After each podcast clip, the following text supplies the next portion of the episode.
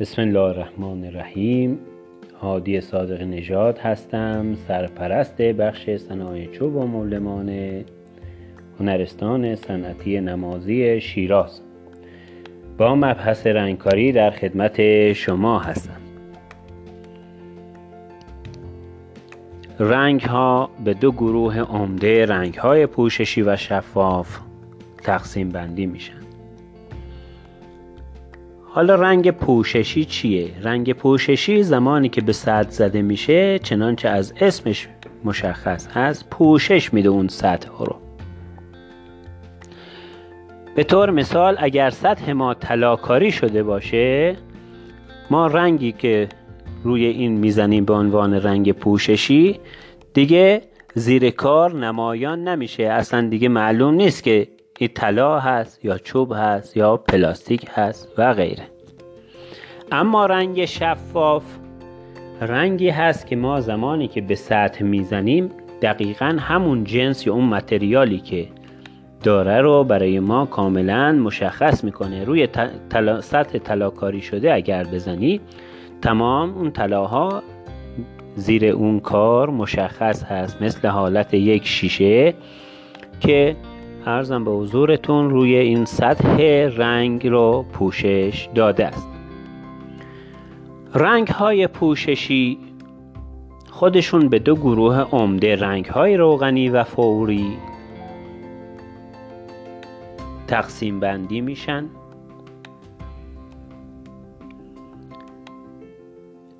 رنگ های روغنی که حلالشون تینر روغنی. نفت و بنزین هست. رنگ های فوری رنگ هایی که به وسیله تینر فوری که حلال اونا هست رقیق میشن و به سطح کار زده میشن. رنگ های فوری بیشتر حالت رنگ های اتومبیل هستند که برای رنگ کردن تمام سطوح میشه استفاده کرد و بیشتر در رنگ کردن اتومبیل ها کاربرد دارن خب. رنگ های پوششی نمونه هست رنگ پلاستیک. رنگ پلاستیک داریم رنگ اکریلیک داریم و رنگ کنتکس. همه اینا رو حالا بهتون میگیم که چجوری هست. رنگ های شفاف شامل سیلر هست کیلر هست نیم پلی استر و پلی استر خب رنگ های پلاستیک. به دو گروه نیم پلاستیک و تمام پلاستیک تقسیم میشن. حالا روش های اجراش هم براتون توضیح خواهیم داد. رنگ پلاستیک و نیم پلاستیک. رنگ پلاستیک یا تمام پلاستیک. قاعدتا رنگی هست که عرضم به حضورتون. از نظر جنس بسیار جنس خوبی هست و دوام بیشتری هم داره. نیم, پلی، نیم پلاستیک ها ارزانتر هستند و همچنین دوامشون کمتر هست. رنگ های اکریلیک همین رنگ پلاستیک هست اما با کیفیت بسیار بالا و عالیتر که اینا حال یه حسنی هم که دارن بعد از ده روز که اجرا بشه کاملا خشک میشه و حالت یک ضد آبی هم پیدا خواهد کرد. که بیشتر از رنگای اکریلیک برای کشیدن تابلوهای نقاشی و منظره ها و غیره در سطح خیابان ها ازش استفاده می‌کنن. یه رنگی داریم به نام رنگ کنتکس هست. رنگ کنتکس حالت ارزم به حضورتون سفید رنگ دانه هایی هم داره که به وسیله پیستوله های مخصوص کنتکس باش پاشیده میشه. حالا اینا دونه دونه ما با امید خدا روش های اجراشون و غیره هم براتون توضیح خواهیم داد. دیگه ارزم به حضورتون رنگ سیلر داریم. سیلر رنگ شفاف محسوب میشه که تینر فوری حلالش هست. کیلر باز تینر فوری حلالش هست. سیلر جزء فیلر یا پر کننده محسوب میشه. ولی کیلر جزء رنگ نهایی هست. سیلر حالت بتونه داره. زمانی که می‌زنیم برای پر کردن خلل فرج ها و ارزم به حضورتون اون چشمه ها و فضاهای بین سلولی مواد چوبی استفاده میشه. و زمانی که سیلر زده میشه روی اون می‌تونیم کیلر بزنیم یا می‌تونیم نیم پلی استر اجرا کنیم یا تمام پلی استر خب بعد رنگی داریم به نام رنگ پلی استر که اینا از سه جزء مواد خشک کننده هست و کبالت هست و خود عرضم به حضورتون رزین یا رنگمون. و در آخر تینر فوری هم برای رقیق کردن این رنگ ازش استفاده میشه. دیگه نیم پلی استر داریم. نیم پلی استر یه خشک کننده داره. یه رزین که همون رنگ باشه و عرضم به حضورتون برای رقیق کردنش هم از تینر فوری استفاده می‌کنیم. و رنگ فوری هست. رنگ فوری جزء رنگ های پوششی محسوب میشه که ارزم به حضورتون حلالش تینر روغنی. ببخشید رنگ فوری حلالش تینر فوری هست که معمولا برای ماشین ها و اینا برای اینکه سریعتر تبخیر بشه و از شور کردن یا همون پرده شدن جلوگیری بشه از تینر 40000 یا 20000 استفاده می‌کنن. و رنگ روغنی جز رنگ های پوششی محسوب میشه که حلالش رنگ رو... تینر روغنی بنزین و ارزم به حضورتون نفت هست. حالا اومدیم سر وقت نحوه اجراشون. شما رنگ پلاستیک و نیم پلاستیک رو برای سطوح دیوارها ازش استفاده می‌کنن. تو منازل برای دیوارهای گچی از این رنگ استفاده میشه. معمولا به میزانی ما باید رقیقش کنیم که توسط ارزم به حضورتون اون مقلویست که زده میشه. خیلی قشنگ رنگ باید روان حرکت کنه پوشش بده و جای قلم نیفته رو دیوار. این به این میزان. پس ما یه مقداری آب میریزیم به عنوان حلال. به اندازه ای باید رقیق بشه که روان کشیده بشه روی دیوار و رنگ خطم نندازه و پوشش بده. خب حالا میام چه کار می‌کنیم؟ سطح دیوارها رو که مثلا دیوار تازه نازکاری شده اون ارزم به حضور گچکاری شده و غیره میان یه دست سنباده سنباده یا پوساب 180 رو می‌زنن روی سطح دیوار. چرا؟ حالا یه موقع نو هست یه موقع دیوار کهنه هست ولی هنوز رنگ نشده. یه موقع بچه داره گرجه فرنگی می‌خوره با فشار اون مثلا آب گرجه ریخته شده روی دیوار. یا مثلا بچه ها میان بازی می‌کنن یه چیزی پرت می‌کنن و به دیوار می‌خوره و اونجا حالت شوره کردن پیدا می‌کنه میمونه. اینا رو میان با سنباده برطرف می‌کنن. معمولا زمانی که گچ شده یا هر چیزی این گچ های اضافی که از دست گچکار روی سطح دیوار ریخته شده حالت اون قطرات گچ ارزم به حضورتون رو سطح دیوار مونده. اینا رو میان سنباده می‌زنن. یک دست که شد شروع می‌کنن. یه ظرفی رو میارن. رنگ پلاستیک هم از قبل آماده کردن. حالا بعضی از رنگ ها مثلا می‌خواد سفید اجرا کنه. این دیگه سفید خودش هست سفید براق هست. میان استفاده می‌کنن. هیچ مشکلی هم ندارد. با آب مخلوط میشه. گفتیم به اندازه به میزانی باید آب ریخته بشه که ارزم به حضورتون اون رنگ پلاستیک رقیق بشه. اولا دوم پوشش بده سطح کار رو. سوم روان کشیده بشه و جای قلم نمونه. اگر دیدید جای قلم داره میمونه یعنی رنگ شما سفته. پس یه مقداری آب باید مخلوطش کنید. به اصطلاح میگه یه مقدار آب بدیم دست این رنگ. خب که رقیق تر بشه. اگر هم دیدید رقیقه یه مقداری رنگ ارزم به حضورتون که سفتر هست و رقیق نشده رو میریزید داخلش و شروع می‌کنید. اینا رو مخلوط کردن به وسیله یک چوب. همینجوری مخلوطش می‌کنید و قابل اجرا هست. توسط مقلویز توسط عرضم به حضورتون غلطک و غیره. وارد رنگ اکریلیک میشیم.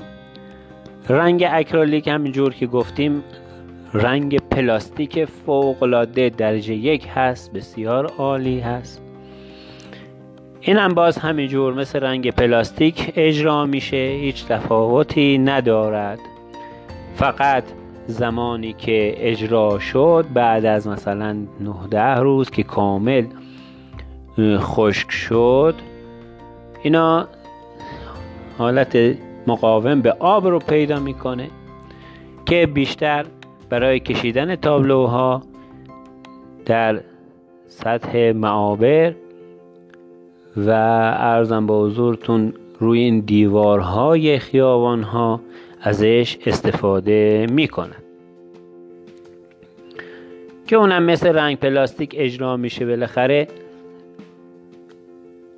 به میزانی ما باید آب رو مخلوط کنیم باهاش که اولا روان کشیده بشه دوم پوشش بده سوم جای قلم نماند.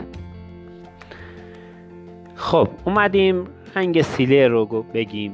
رنگ سیلر جزء رنگ های شفاف هست. گفتیم که حالت فیلر یا پر کننده داره حالت بتونه داره که فضای بین سلولی خلل و فرج ها و غیره رو پر می‌کنه.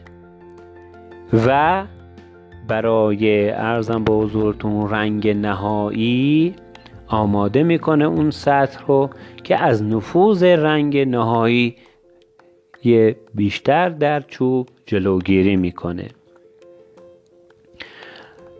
رنگ سیلر توسط تینر فوری مخلوط میشه. و ارزم به حضورتون معمولا ما اگر یک پیمان سیلر داشته باشیم سه پیمان تینر فوری باهاش مخلوط می‌کنیم. پس نسبتش سه به یک هست. یک قسمت رنگ سه قسمت تینر فوری و داخل ظرف میریزیم. کاملا به وسیله چوب به هم می‌زنیم و مخلوط بشه و به وسیله پارچه ململ به وسیله ارزم به حضورتون کاردک زمانی که مخلوط هنوز نشده یعنی یه مقداری سفتر باشه از ذر ویسکوزیته یا غلظت. ارزم به حضورتون غلظت بیشتری داشته باشه توسط لیسه و کاردک قابل اجرا هست و اگر رقیقش بکنیم توسط پارچه ململ توسط قلمو و پیستوله رنگ پاش قابل اجرا هست. خب ما زمانی که می‌خوایم یه سطح چوب رو ارزم به حضورتون کار بکنیم به چه نحو هست؟ ما سطح چوب رو اول میام سنباده می‌زنیم بعد یه پارچه دونم رو روی اونا می‌کشیم که به اصطلاح پرز کنه. پرز که کرد چه اتفاقی میفته؟ خب ما چوب آب دوست هست. زمانی که ما اون پارچه دونم رو روی سطح چوب می‌کشیم چوب میاد چیکار می‌کنه؟ اون آب رو جذب می‌کنه. پس ما چوب که جذب شد وا کشیده میشه. یعنی چی؟ یعنی افزایش ابعاد پیدا می‌کنه در اثر جذب رطوبت. حالا پرز می‌کنه میاد بالا سطح زبر میشه. پس یه بار دیگه چیکار می‌کنیم؟ یه سنباده ای که نرمتر باشه. روی سطح کار می‌زنیم. حالا موقع که دست می‌کشی رو سطح می‌بینید همین جوری داره سیقل میشه. سطح صافتری بهمون میده. بعد از اون یه بار دیگه یه پارچه دونم رو می‌کشیم یه بار دیگه این عمل رو تکرار می‌کنیم. بعد از اون می‌ذاریم یه مقداری که رطوبت خارج شد سیلر رو میاریم یه پیمان سیلر سه پیمان تینر فوری اضافه می‌کنیم. کاملا به هم می‌زنیم مخلوط می‌کنیم و به وسیله پیستوله به وسیله قلمو و غیره روی سطح اون چوبمون می‌کشیم. حالا زمانی که کشیده شد می‌ذاریم کاملا خشک بشه. کامل که خوش شد اگر می‌بینید هوا مثلا تابستون هست و زیر نور خورشید دارید کار می‌کنید 15 دقیقه تا 20 دقیقه کاملا خشک میشه میارینش. و به وسیله پوساب 180 کامل می‌کشید روی سطح. حالا زمانی که روی سطح چوب دارید می‌کشید نگاه می‌کنید می‌بینید یه حالت خاکهای سفید رنگ از این سیلر جدا میشه که اصطلاح بهش میگن صابونی شدن. پس ما باید جوری سنباده بزنیم که تون مرحله صابونی شدن رو بهمون به بده. مرحله صابونی شدن یعنی چی؟ ما زمانی که صابون رو در دست می‌گیریم روی سطح می‌کشیم یک حالت ارزم به حضورتون پودر سفید رنگ بهمون میده که چون ما زمانی که روی سیلر سنباده می‌زنیم اون پودر سفید رنگ شبیه صابون هست که بهمون اثرش رو دیدیم بهش میگیم در اصطلاح صابونی شدن. پس تو این مرحله هست که می‌ذاریم مثلا به اصطلاح خودمون یک دست کامل میشه سنباده می‌خوره. برای اینکه بهتر بشه میایم ما یک دست دیگه هم ارزم به حضورتون سیلر می‌زنیم روی این سطح و باز می‌ذاریم خوش بشه یه پوساب می‌زنیم. حالا اینجا هست که من می‌تونم سیلر که زدم کیلر که به عنوان رنگ نهایی هست رو اجرا کنم. یا می‌تونم نیم پلی استر رو اجرا کنم یا می‌تونم تمام پلی استر یا پلی های ایستاده رو اینجا اجرا کنم. حالا به فرض این که من سیلر زدم تموم شده حالا می‌خوام کیلر رو اجرا کنم. خب این بار میام ظرفم رو میارم یه پیمان کیلر میریزم. سه پیمان تینر فوری روی این کیلرها میریزم و با چوب کاملا به هم می‌زنم مخلوط می‌کنم. اینجا هست که می‌تونم هم با وسیله قلمو هم به وسیله پارچه هم به وسیله پیستوله رنگ پاش این عمل رو انجام بدم. و حالا این سری کامل با یه دقت بیشتری شروع می‌کنم میپاشم. مثلا اگر من بخوام با پیستول کار کنم این کلرها رو به سطح میپاشم کامل. می‌ذارم خشک خشک بشه. خشک خشک شد. یه پوساب خیلی کم یواش به حدی که مثلا من اندازه ای که حالت دست کشیدن باشه. نه زیاد بزنیم اون سنباده رو به سطح. به اندازه که یه دستی بکشیم. چرا؟ چون حالت زمانی که ما داریم کار می‌کنیم این گرد خاک میاد میشینه. بعضی مواقع حشره هست و غیره میاد روی این سطح میشینه. حالت زبر مانندش می‌کنه. ما این پوسا به یواش که حالت دست کشیدن که باشه کامل پاک میشه و اون زبریا و غیره از بین خواهد رفت. حالا برای که بهتر بشه ما میایم. ارزم به حضورتون یک دست یا دو دست دیگه روی این سطح کلر میزن. خب دیگه تموم میشه این کار رنگکاری ما. حالا اگر بخوایم از نیم پلیاستر استفاده کنیم به چه میزان هست؟ ارزم به حضورتون اگر ما بیایم چهار قسمت تینر فوری اضافه کنیم. یک قسمت چهار تا پنج قسمت تینر فوری اضافه می‌کنیم. یه پیمانه نیم پلی استر اضافه می‌کنیم. یک سرم از همون اون قوطی خشکانی که ما داریم خشکان اضاف می‌کنیم و کاملا مخلوط می‌کنیم و به سطح می‌زنیم.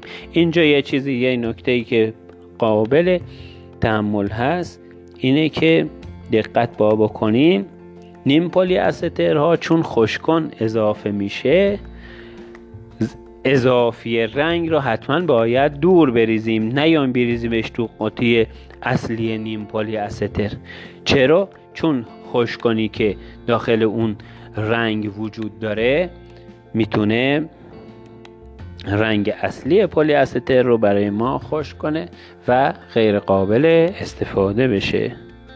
بنابراین از زیادی رنگی که ما داریم نباید استفاده کنیم. پس باید به میزانی استفاده کرد که کم کم درست کنیم و مورد مصرف قرار بدیم.